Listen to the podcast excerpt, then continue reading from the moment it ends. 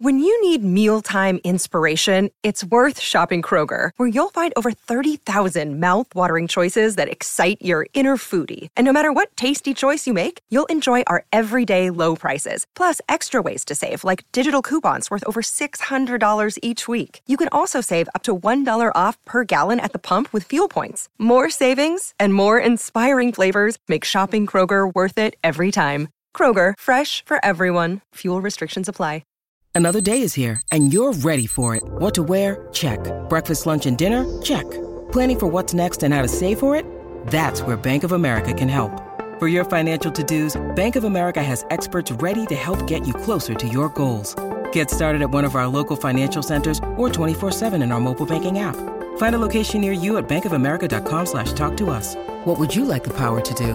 Mobile banking requires downloading the app and is only available for select devices. Message and data rates may apply. Bank of America and a member FDIC. Hello, everybody. This is Marshall Poe. I'm the editor of the New Books Network. NBN listeners like to read books and buy them. So we thought we'd tell you that right now, our friends at Princeton University Press are having a remarkable site wide sale. You can get 50% off books, including ebooks and audiobooks, with the code 50, F I F T Y, at checkout until May 31. You can save some real money on Princeton University Press books. I encourage you to go there and check it out.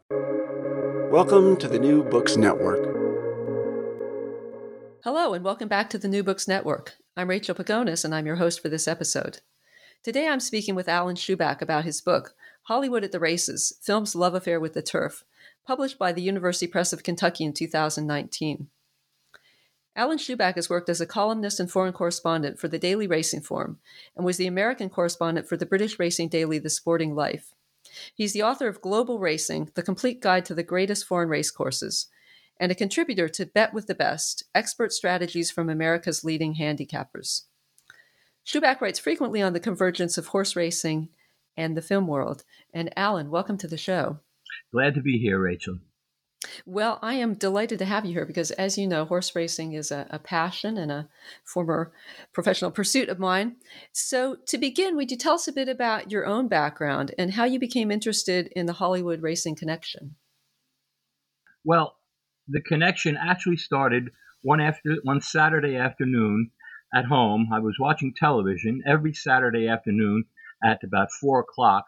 There would be a Laurel and Hardy film on TV, and after the Laurel and Hardy film came Win Elliott's racing program. Win Elliott was a great uh, a racing uh, announcer, and he would have a half-hour show every Saturday at 5 p.m. One day, it was the Flamingo Stakes in 1957. This was a, a key early prep for the Kentucky Derby. And as Elliott was going down through the list of horses in the race, he mentioned one named Bold Ruler.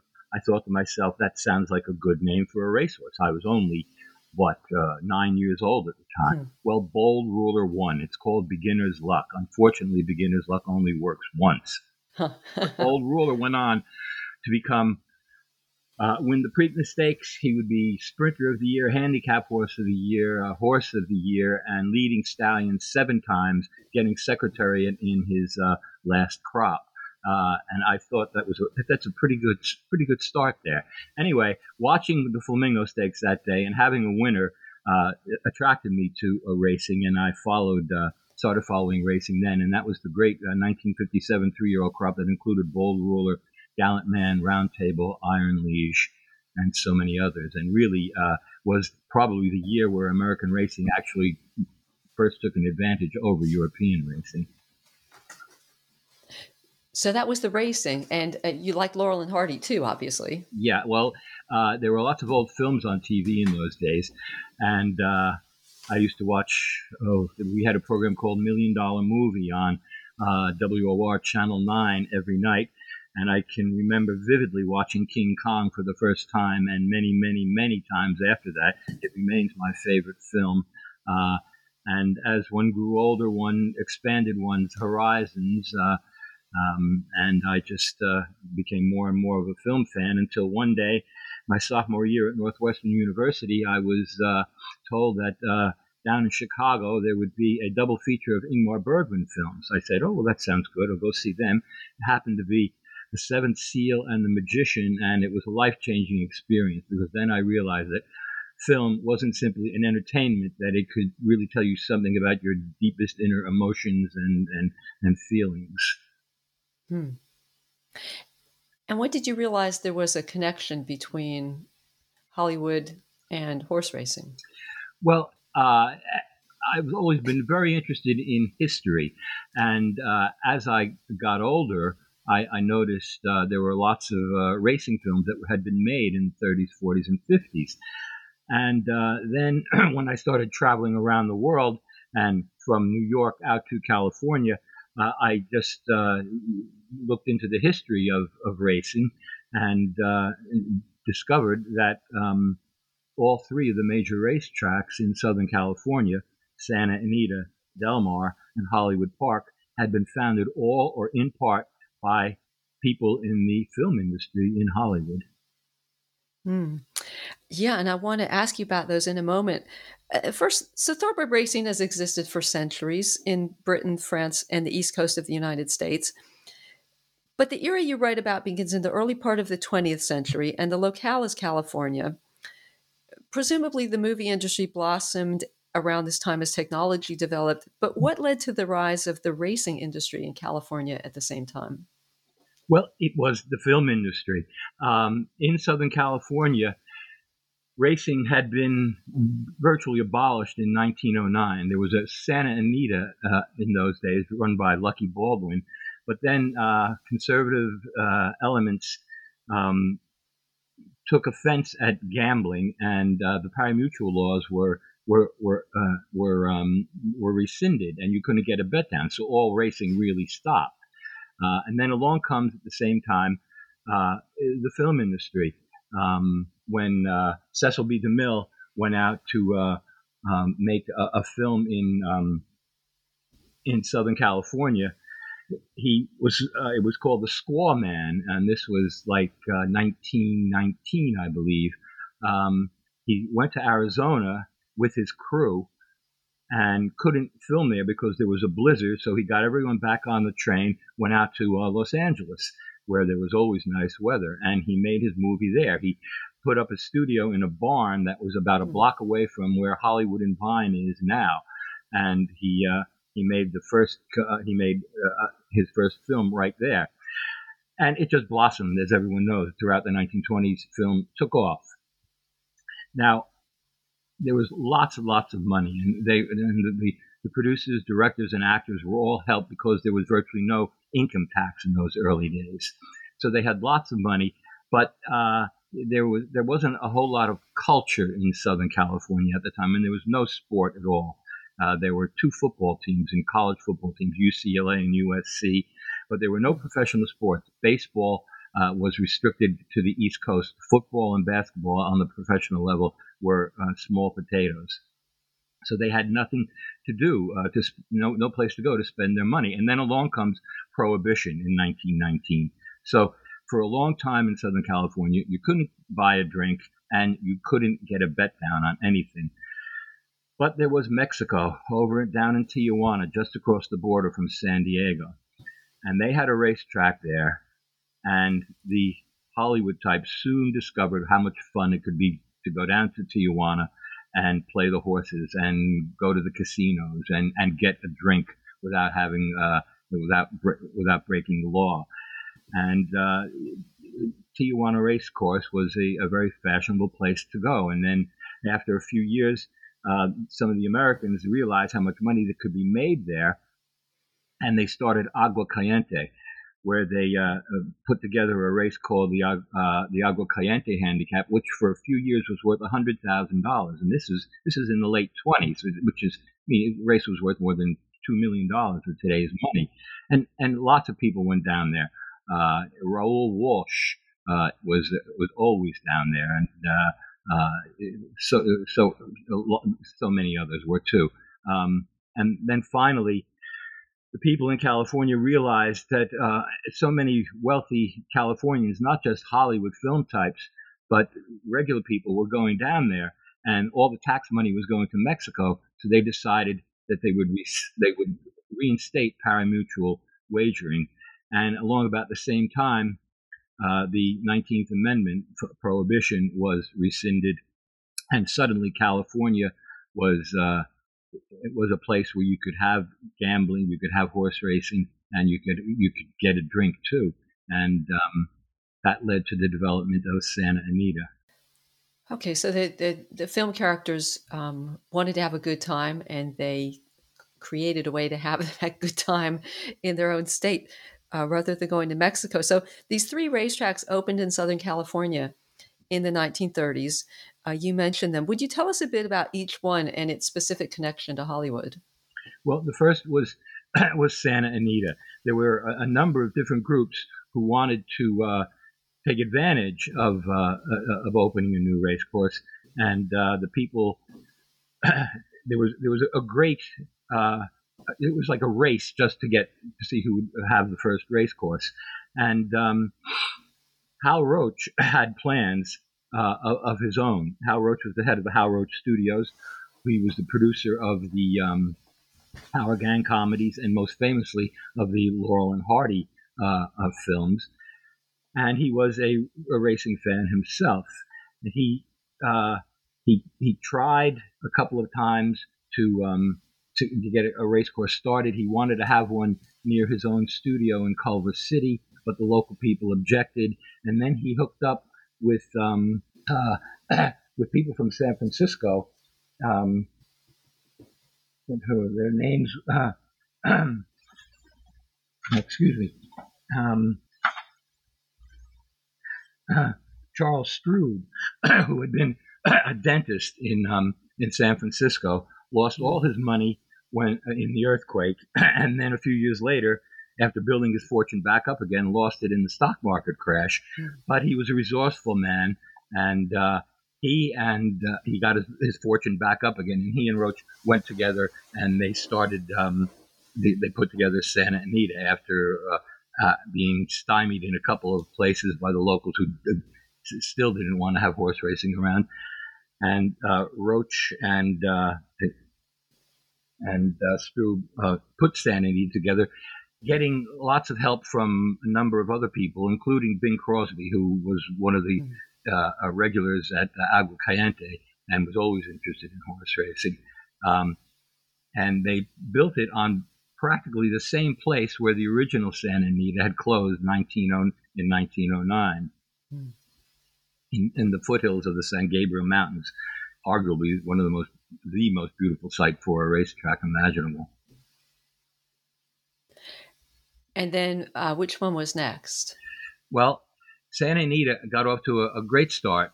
Um, and there was soon the understanding that if, if horse racing was going to succeed in Southern California, they had to have racing more or less the year round.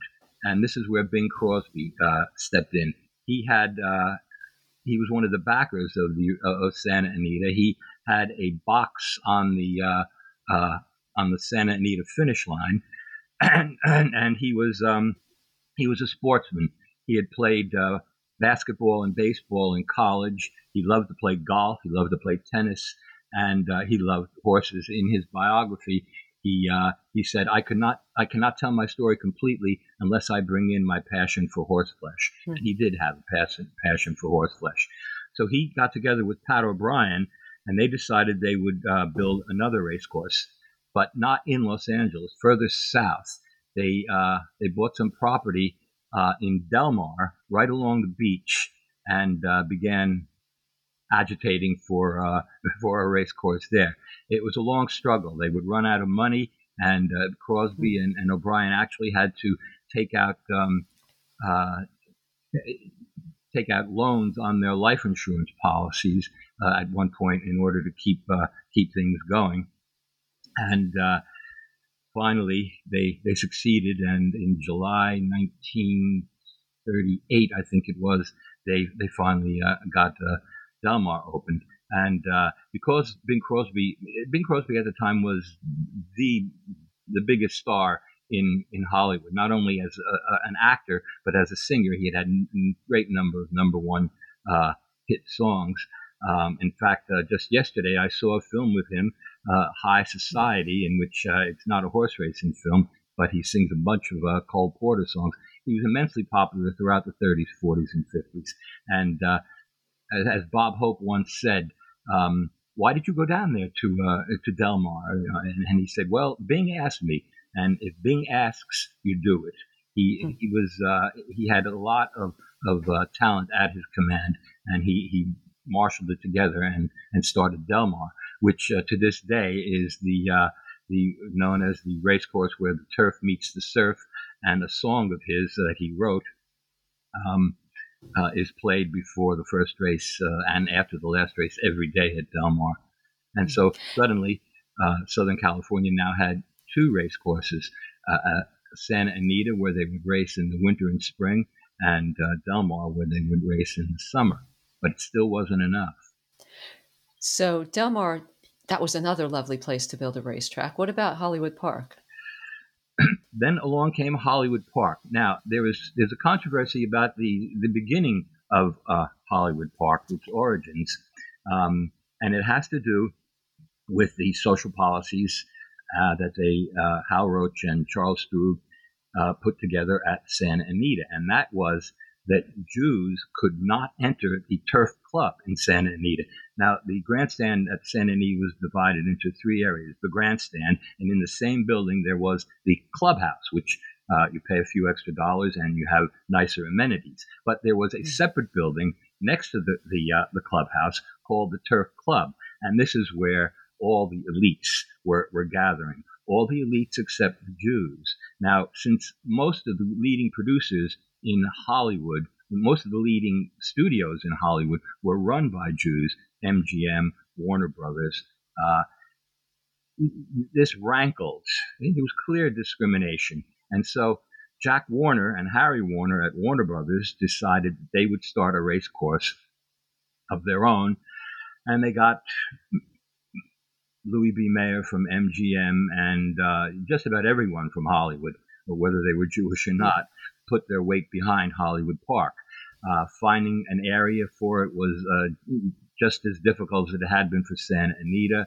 Um, at first, they were going to build a race course near um, the Veterans Center in uh, West uh, West Hollywood, but they protested because uh, um, there was a big publicity campaign. Oh, you you don't want to take the few dollars that the veterans are, are getting and, and, and have them wasted at the racecourse. So they had to look around for another place, and they finally found one in Inglewood, which is just east of where uh, Los Angeles uh, um, International Airport is right now.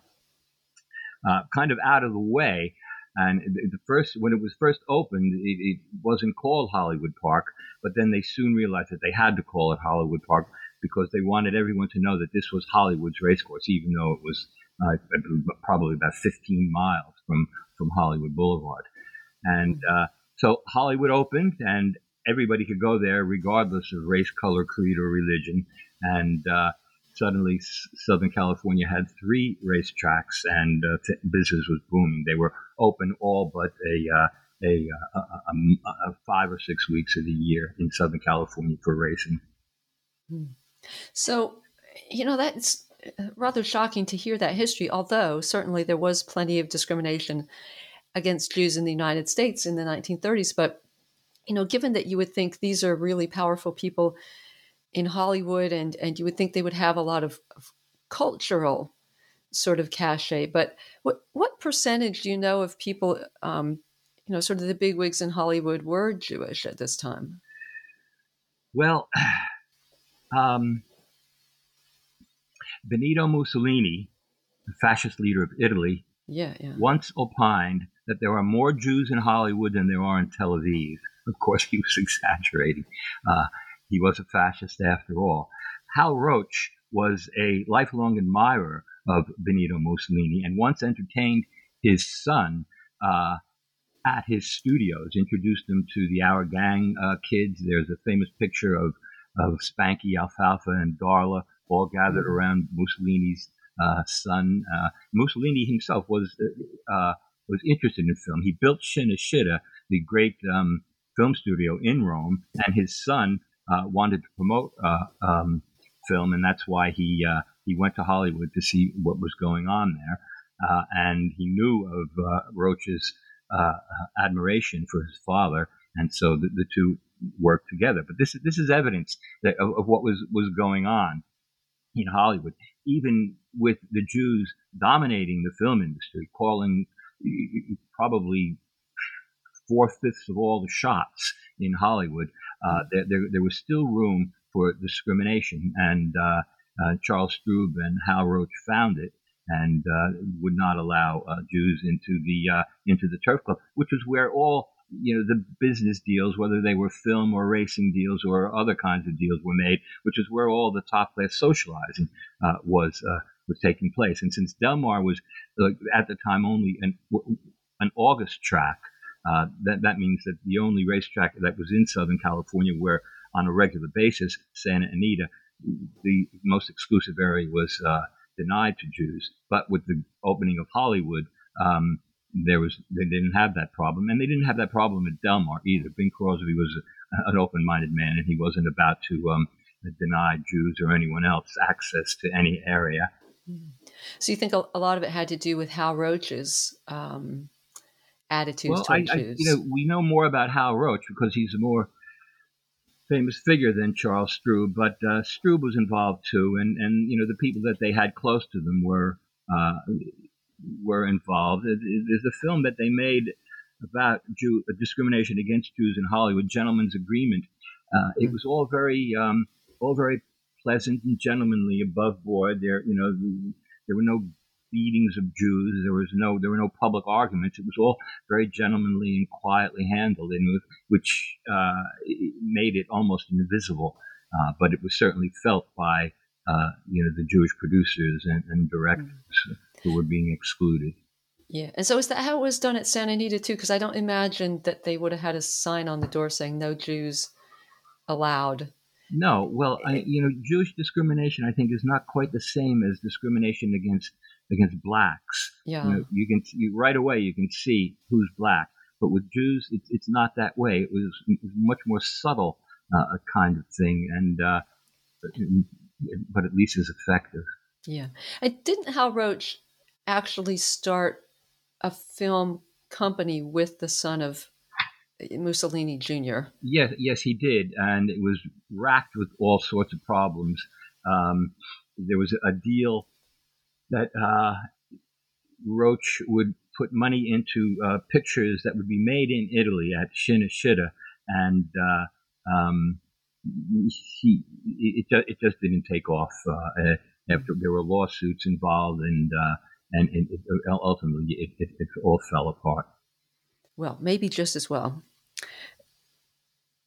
So let's go to another character, Louis B. Mayer. Uh, and he's famous as the head of MGM Metro Goldwyn Mayer. Um, and as you write, he also had a near obsession with thoroughbred racing and breeding, or maybe it was an obsession. The book has a fascinating chart depicting Mayer's racing and breeding results year by year, and it's alongside a column of the MGM movie releases that occurred under his reign. And some of them included The Wizard of Oz, The Philadelphia Story, Woman of the Year, Lassie Come Home, National Velvet, The Postman Always Rings Twice, Little Women. So he certainly had plenty to keep him busy. But what were some of Mayer's most notable racing exploits? Well, Mayer was not originally a, racing fan, even as racing was was booming, he would he would contribute to uh, uh, um, the development of uh, Hollywood Park, and, and he would be at Santa Anita. He had a box at Santa Anita, and he had a box at at Del Mar, but it, it wasn't really uh, something that he was very much interested in. He had some prob- physical problems. He went to a doctor, and the doctor said, "You need a hobby." Uh, and uh, he wasn't a very athletic person, so he wasn't going to take up swimming or, or golf or tennis. And someone rec- uh, recommended horse racing, where you know you can just sit back and you know buy horses, bet on horses, watch horses. It's a it's a nice pastime, and you can you can sit all afternoon and watch it uh, from your, your seat in the grandstand. So he he got together uh, a team which, in racing terms, was the equal of the team that he had put together at MGM, which was by far the leading studio in the 1930s. Uh, and he started to buy racehorses with the advice of all these top people from Kentucky and England uh, on on what he ought to do. And you know, Mayer was a genius. He he rose to the top of uh, the film world, and almost as soon as he started getting interested in horse racing, he rode to the top of uh, of the racing world. He knew from the advice he had been given that the key to success in racing is through breeding. And so he wanted to buy good stallions and good mares to begin to develop his own good racehorses. First one he went after was Man o' War, who would uh, hmm.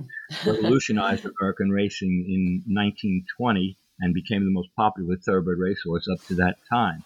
He offered Sam Riddle, Man o' War's owner, a million dollars for um, for Man o' War, and Sam Riddle said, uh, "No, no, absolutely not. He, uh, I'm not going to do that." Years later, Riddle said he was afraid that um, Mayer would use Man o' War in one of his horses, in one of his pictures, uh, which which tells you something about what the um, the non uh, uh, racing world uh, thought. Uh, what, what, what, it, it, tells you something what the, the, racing world thought of people out in Southern California that they were only dilettantes.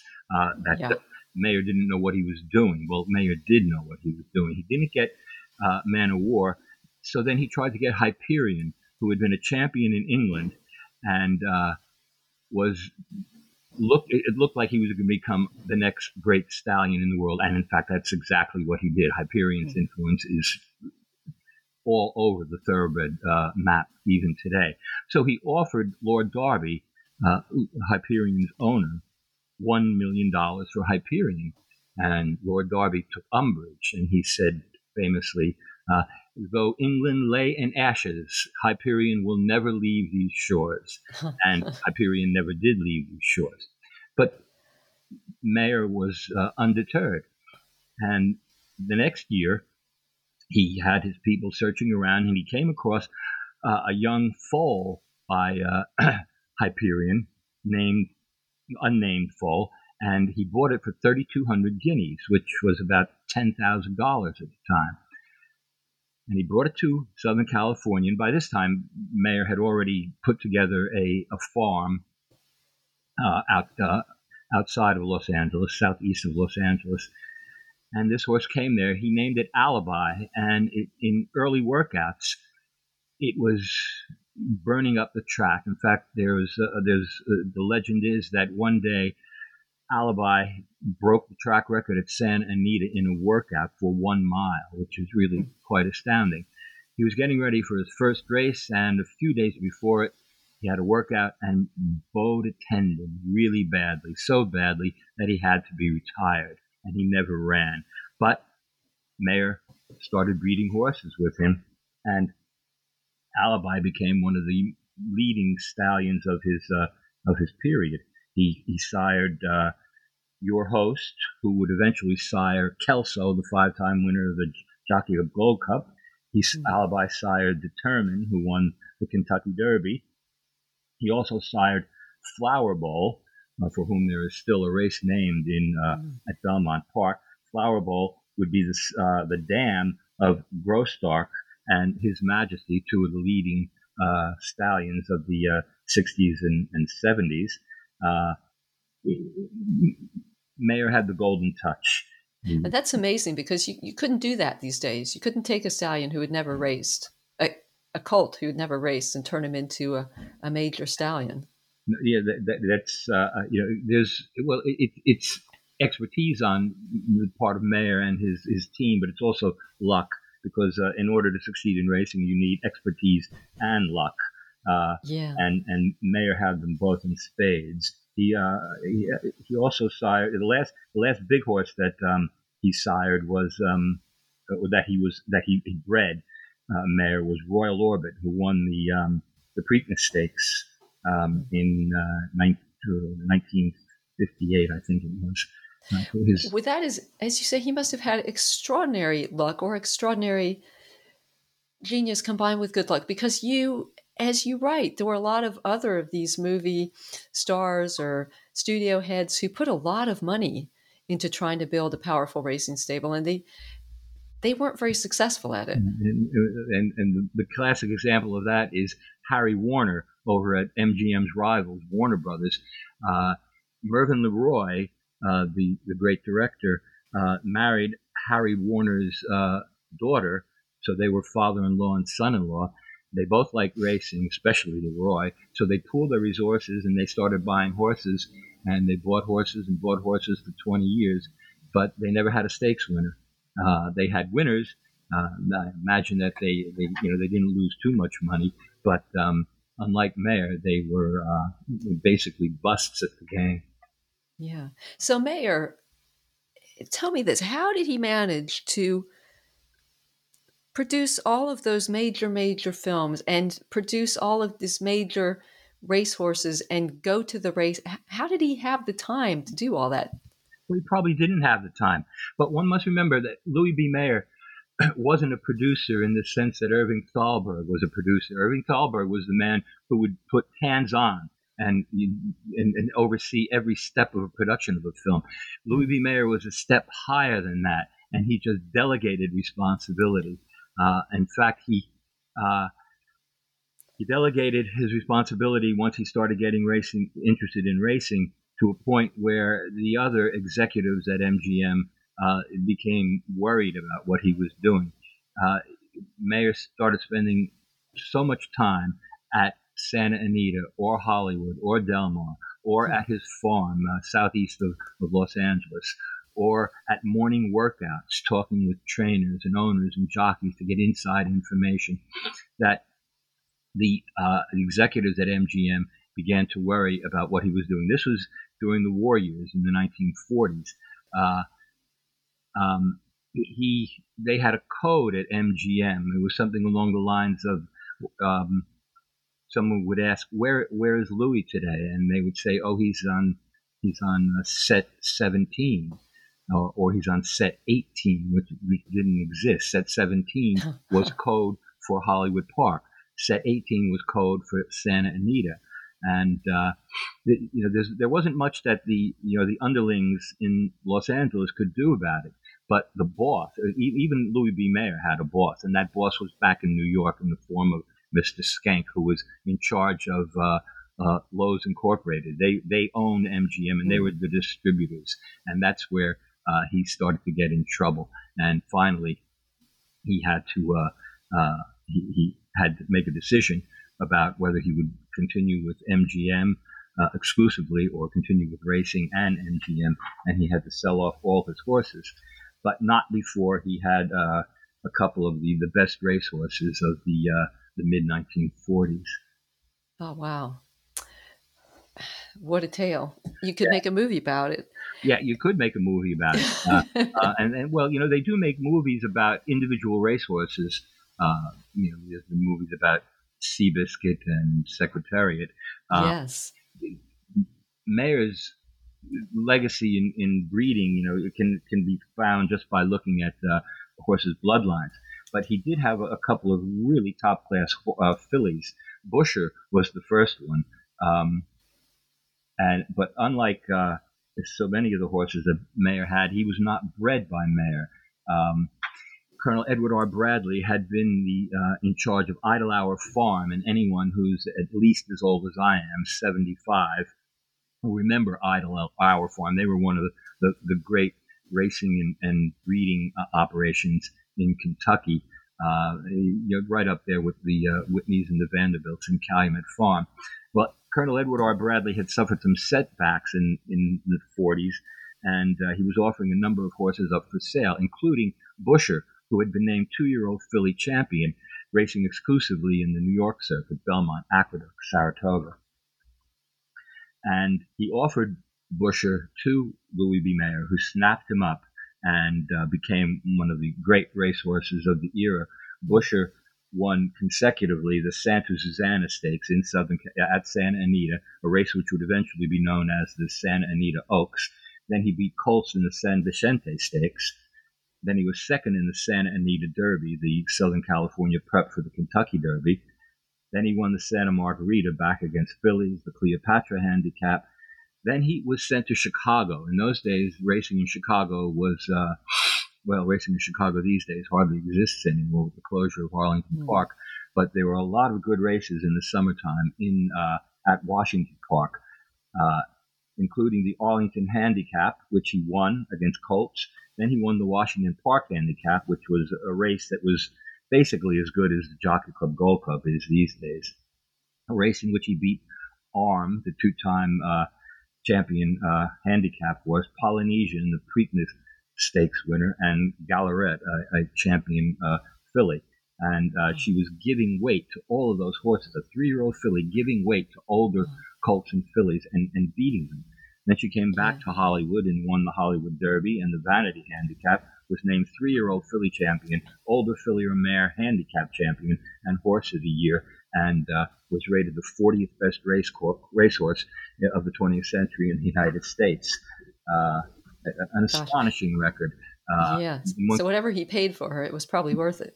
Yeah, and one could see why uh, why Mayer enjoyed horse racing. It, it, it's, it's it's a social event. It's a it's a, a venue for gambling, and it's a uh, it's an equine sport. And he uh, Mayer enjoyed this. And, and, then the following year, in 1946, a horse that he bred by uh, uh, Honeymoon, who was by Beaupere, an Australian horse. It, it shows you how far-reaching uh, Mayer was. He not only bought horses from England like Alibhai, but he would go to Australia and pick up a, a good stallion like Beaupere, who was the sire of Honeymoon, who won seven stakes races in 1946, but was just short of championship quality. She didn't win any any championship, but she did get a race named after her, named the Honeymoon uh, Handicap, which is still run in uh, at uh, well, it's run at Del Mar now. Uh, it used to be run, of course, at, uh, at Hollywood until Hollywood closed uh, in 2013. Yeah, and just for anyone who doesn't know, who's listening, a filly is a young female horse.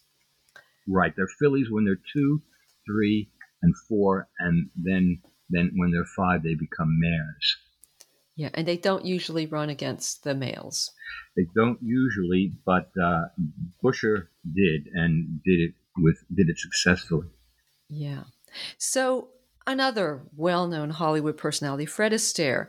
He also had a passion for horse racing, and in fact, there's a, a well-known horse named after him more recently. But Fred Astaire is among the most well-known names in Hollywood.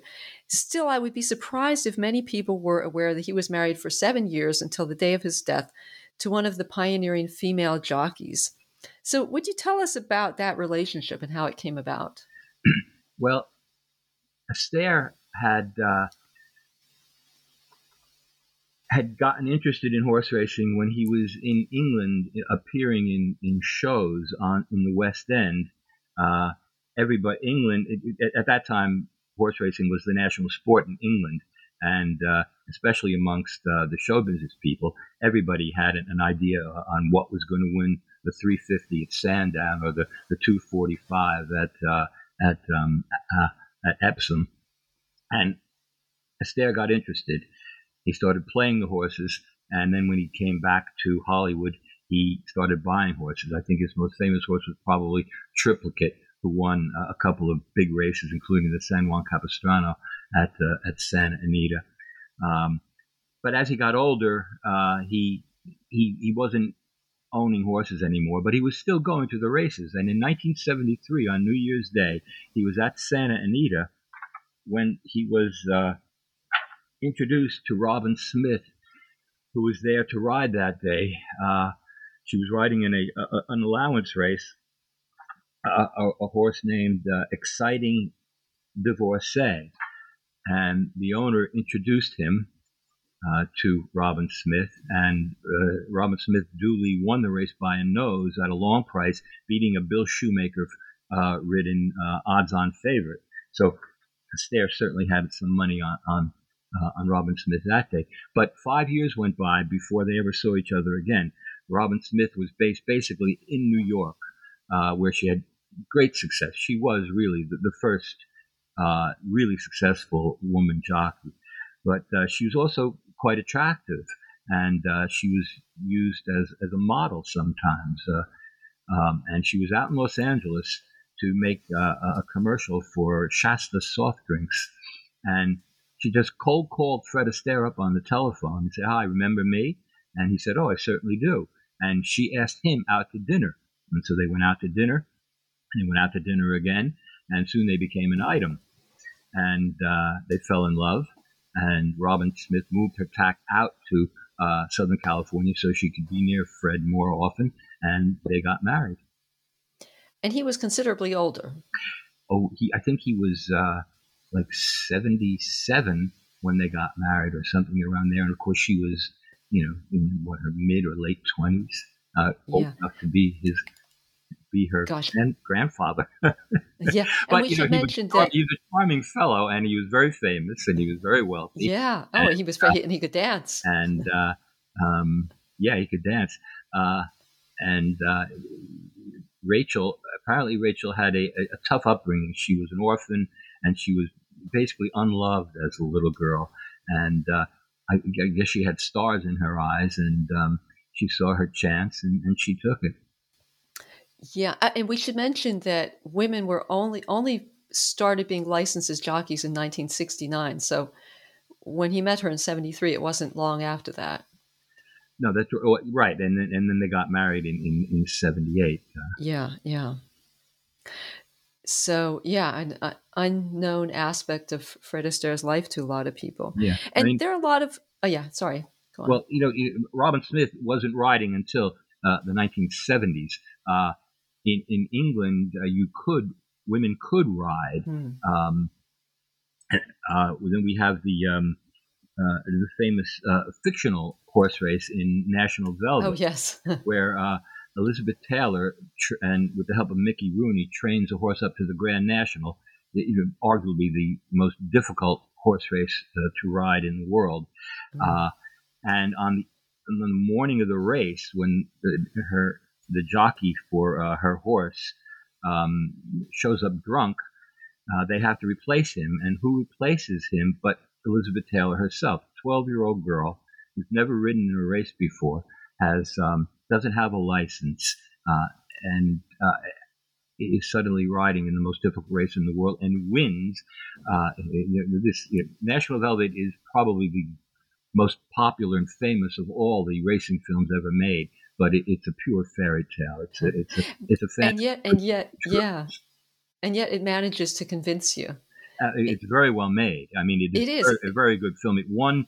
Uh, it won the Oscar for best editing, especially the editing of the, the race itself, where which was uh, conducted on a, a golf course at Pasadena. Was it? Yes, and where you can. Um, uh, they did oh, a I'm very so good, disillusioned. Yeah, they did a very good job Uh, of, of the canal turn, which is the turn at the far end of the race course where the horses jump and immediately have to make a 90 degree left left hand turn. They did a very good job with that. The problem is you could see that the, the grass is much shorter than it would be at Aintree, and that Huh. the sun the sun was shining like it only does in Pasadena and, and never does in Liverpool. in Liverpool. and the national, uh, the Grand National was actually a, a tougher course then than it is now. They've they've tamed it a little bit since then. Yeah, Although they- it's every every few years they seem to make one or another of the uh, the fences a bit easier, especially Beecher's Brook. Um, they uh, you know they they uh, they just make it.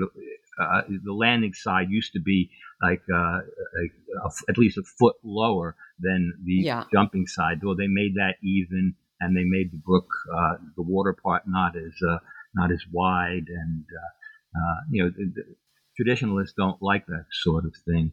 Uh, they think it should be uh, uh, really tough. I mean, it- it's supposed to resemble the sort of thing things that horses would go through in uh, on the battlefield, and and, and the uh, national course at Liv- uh, at Aintree is certainly a battlefield.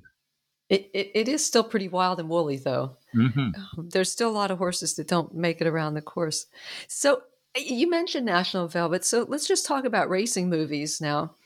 Um, and you write that there were at least 60 racing themed films in the 1930s, which is a lot, and about 120 overall from the 1930s to the 1960s. What what purpose did the film serve, and how popular, or even how good were they? Well, it, the, great interest that Hollywood had in horse racing was reflected in the great number of uh, racing films that Hollywood produced. But it wasn't just uh, because Louis B. Mayer and Harry Warner and Bing Crosby and Fred Astaire liked horse racing. It was because America liked horse racing. In the hmm. 1930s, 40s, and 50s, I would argue that horse racing was the most popular sport in the United States, even more popular than baseball, because there were more racetracks around the country, and it was uh, horse racing was really the only place in the time where you could get down a legal bet. Casino gambling was was illegal. Sports betting was illegal. Uh, there were no lotteries. Yeah, you could get a bet down with your local bookie, and there was plenty of betting for horse racing done with local bookies because not everybody could get to a racetrack every day. But it, it, the number of racing films that they made was a reflection of what the people in Hollywood liked and a reflection of what Americans were doing and that's why Americans took to them. Now, the genre of the horse racing film it cannot be uh, thought of as one of the most important in the history of Hollywood. They're not musicals, they're not film noirs, they're not westerns, they're not uh, romantic dramas. Uh, they, they fall pretty short of that, generally speaking. But uh, what what the, the, producers would do is they would make Hollywood, uh, they would make racing films adapt to what Hollywood was doing. There were racing films that were musicals, like uh, Going Places, um, which stars Dick Powell in his uh, when he was still a crooner, and has Louis Armstrong uh, uh, uh and uh, a number of black singers. Um, they do a a tremendous number halfway through the film that lasts for about 15 minutes. Um, it's I would call them fractured um, uh, nursery rhymes. They would take nursery mm. rhymes and to jazz uh, uh, uh, arrangements, they would they would re, re, re reimagine them, and it, it's a, a, tour de force, a 15 minute section of, just great entertaining uh, uh, music. Um, and there would be film noirs. There would be films like The Killing, this Stanley Kubrick film about a, a heist at Bay Meadows Racetrack. Um, the um, the ex Mrs. Bradford, which was uh, William Powell and uh, Jean Arthur uh, solving a murder mystery. Um, hmm. they, they would make screwball comedies like uh, A Day at the Races uh, with the Marx Brothers. So uh, racing films reflected all of these these these things. now, outside of National Velvet, which won for an Oscar for Best Editing and won um, the uh, Anne Revere won the Oscar for Best Supporting Actress, and it uh, it was nominated for Best Color Cinematography. Um, it, it, trying to find a really great uh, racing film um, is is difficult. They they weren't all that good, but they were entertaining, and lots of them made uh, lots of them made money. Now it's interesting because you mentioned betting is obviously betting is a a part of going to the races and it's a big attraction for a lot of people. And yet, most of those movies were not about betting at the racetrack, were they? It's about 50 50. Hmm. When they were about betting, they were usually about fixed races. Uh, this was uh, a genre that had started really in, in, England in the 1920s in silent films. Uh, the English made loads of pictures that were uh, about racing, and almost every one of them was about a fixed race or a crooked jockey. Uh, hmm. And Hollywood followed up in, in that vein uh, um, with, with, a number of pictures. And they also made uh, pictures about uh, the the, the effort for their horse to win the big race so that they could save the farm or get the, the operation for the little girl or save the Broadway show. Broadway Bill is is one of those. Um, um, those, those kinds of pictures.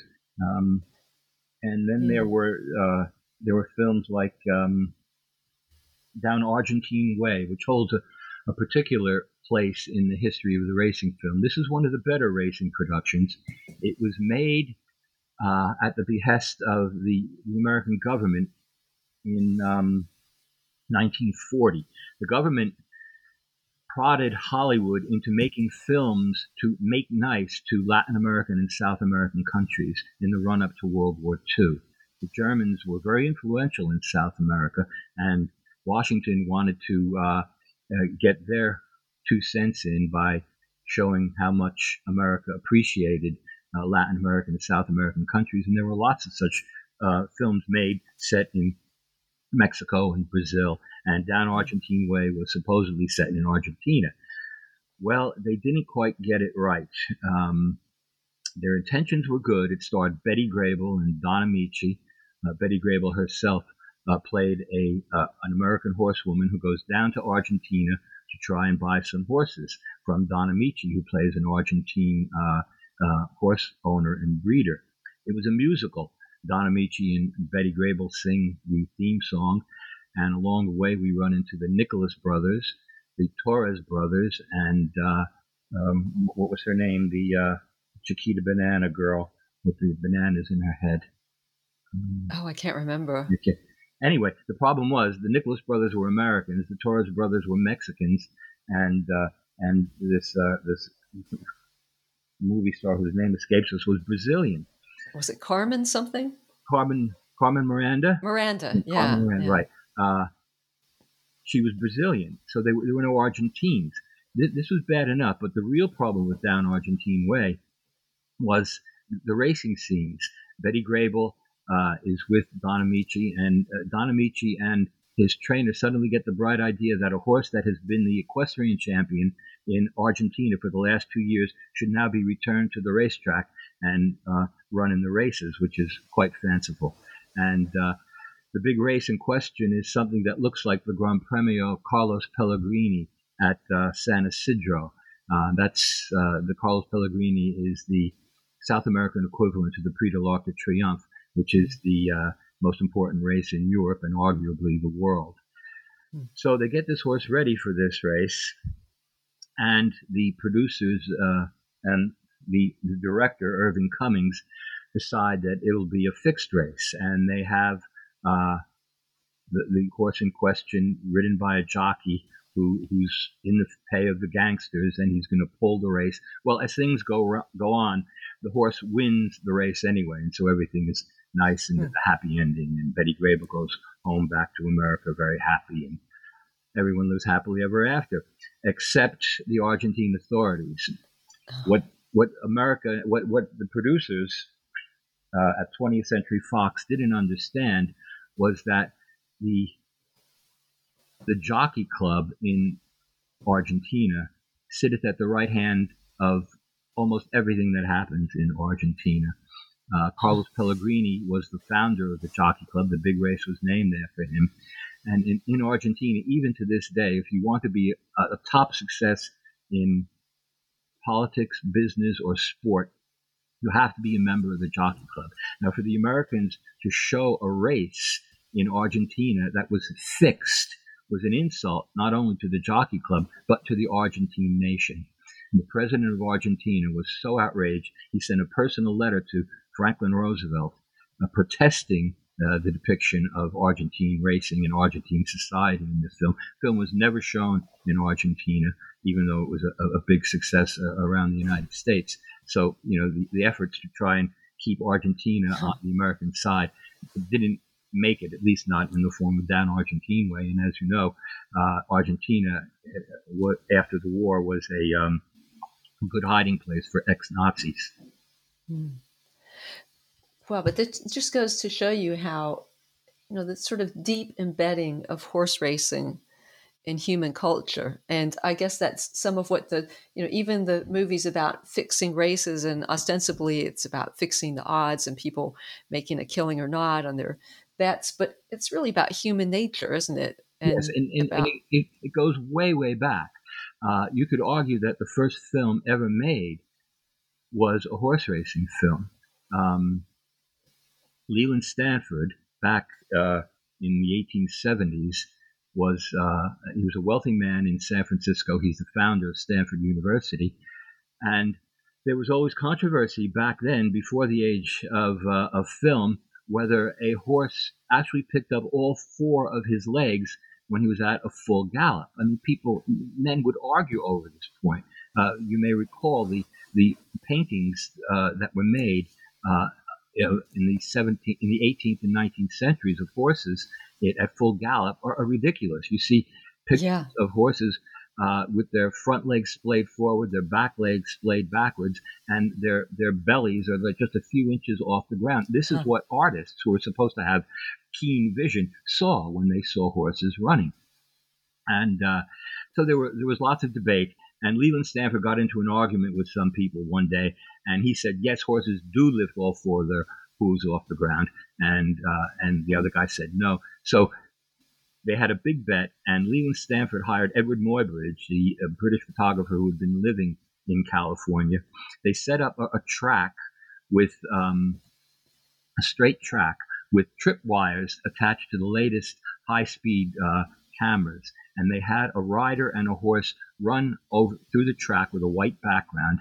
And as he as he was running, he would trip the wires, and a photo would be taken. And so there were a series of photos taken of uh, this horse uh, in this exercise. And when they were developed, they showed clearly that for a few instants, horses do indeed raise all four of their uh, hooves off the off the ground. And uh, um, what Muybridge did was then he invented something called the praxeuscope, uh, it was uh, a, a, like a, a, magic lantern, an early magic lantern, where you take the mm-hmm. photographs and you, you set them in, in this circular thing, and you flash a light on it, and it flashes a, a, moving image up on the screen. And so he did he did that with, with all of the pictures he had taken of this horse in this experiment, and and this you know he, he this was really the first the first film was a horse racing film. Oh, fascinating! What year was that? Oh, yeah, it was back in the 1870s. I can't remember exactly. It's kind of like when you draw the you know little picture on the edges of the the margins of a book, and then you flip it with yeah. your thumb, and and it, it makes a well, there there are makes... lots of flip books. You know, they yes, that's it. The boy used to have them. In fact, I have one of of King Kong, uh, showing him on the top of the Empire State Building, uh, taken from the point of view of the the airplane pilot who's uh, shooting him down. I, we used to have such fun as children before they got all these. Everything is on a computer. De- you know, devices exactly. Yes. Yeah. Well, the medium so, is the message, as they say, as uh, uh, and certainly the medium of the uh, the computer, the laptop, and all that is that that that is what people are doing. I would I wonder. I, I, I fear for uh, for things like reading and film uh, going the way of people who don't see anything but um, but computer computerized moving images. Yeah. So on that note, Alan, let's the end of the book. It really ends on a sober note. And it details what you call the decline and fall of both horse racing and movies in the United States. So, why do you see both endeavors as failing? Well, you know, I can remember going to the movies in the 60s and 70s uh, I, I've seen pictures of people going to the movies in the 30s and 40s, uh, and people don't go to the movies anymore, not in the great numbers that they used to. And I can remember going to the races myself. The, first time I, like I said, the first time I ever saw a horse race was 1957 when Bold Ruler won the Flamingo Stakes on television. I didn't go to the races again until 1973 because in order to go to the races, you've got to have a little extra money. So I was 25 years old, and by then I had a little extra money. And the day that I went, was the day that Secretariat won the Belmont Stakes. Again, it was beginner's luck. I saw one of the greatest uh, racehorse performances of all time. But it was five years before I started going again regularly. And I remember that was 1978. I live in New York, and I went out to Belmont on a Sunday afternoon in July. The feature race was an ungraded stake, and there were 30,000 people in the stands. And this was like a dozen years after New York City off track betting had uh, uh, come along. Some people think that off track betting uh, hurt horse racing, but it didn't. People still went out to the races.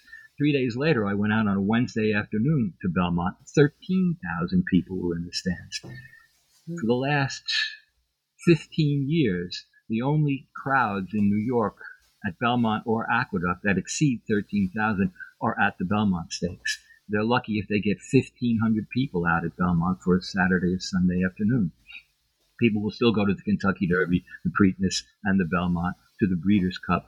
Uh, every track has its big race: the Santa Anita Handicap, the Florida Derby, the uh, the, the uh, Arkansas Derby, um, and there are the special meetings at Saratoga, Del Mar, and Keeneland. But uh, it, nowadays people go to the races, uh, people watch the races almost exclusively to bet, and the betting people who play who bet horses at home on their computers do not become racing fans, and it's from the racing fans that racing produces owners, trainers, jockeys, uh, um, racetrack administrators, racetrack employees, and racing writers. And we're losing out on all of that because people don't go to the races, just as we're losing out on uh, in the film industry. Uh, you know, the, the, golden age is over, the post golden age is over, and um, you know, racing racing was fashionable, and uh, amongst the very fashionable Hollywood types, it, it reached peaks of, uh, of, of, of, popularity. Uh, and uh, that's that's and gone now. So why is that? Is it yeah? Is it is it with racing and the movies? Is it because people are now can do everything through their screens? Is that why people don't go to the movies and the races one, anymore? Is there that's something one else? reason. It's certainly a reason um, for horse racing. Um, uh, the people who run racing over the last 30 or 40 years have made a mistake in, in marketing the sport only for only as a venue for, for, for betting, when in fact racing is a three pronged activity. Venue for betting, it's an equine sport in which the characters, the horses, the trainers, and the jockeys are just as interesting as football, baseball, and basketball players but racing doesn't market itself that way. And it is a social occasion, unlike any other sport. If you go to a baseball, football, or basketball game, you plunk yourself down in your seat and you watch the game for two and a half or three hours. But at a racetrack, you have to know how to behave. It's like a, a, a mini version of, of the world itself. You have to know how to behave, to walk around the racetrack, study the form, look at the odds, get online, place your bet, watch the race, go to the paddock, see the horses before the race, go to the winner's circle, see the horses after the race, have a beer between between races, and at each one of these places you talk it over with with whoever you happen to meet. You can go into the uh, into the um the, the track restaurant and have dinner uh, or lunch. Uh, well, Belmont Park doesn't even have such a place like that anymore. That you have, you can get a buffet supper, but there's no place to sit down and, and get a, a, formal lunch anymore.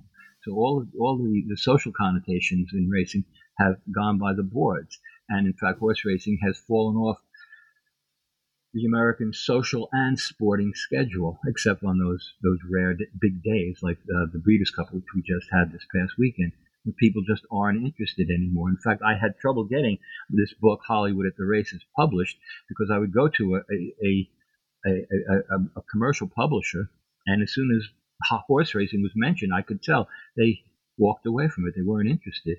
And so I got it published by the University Press of Kentucky.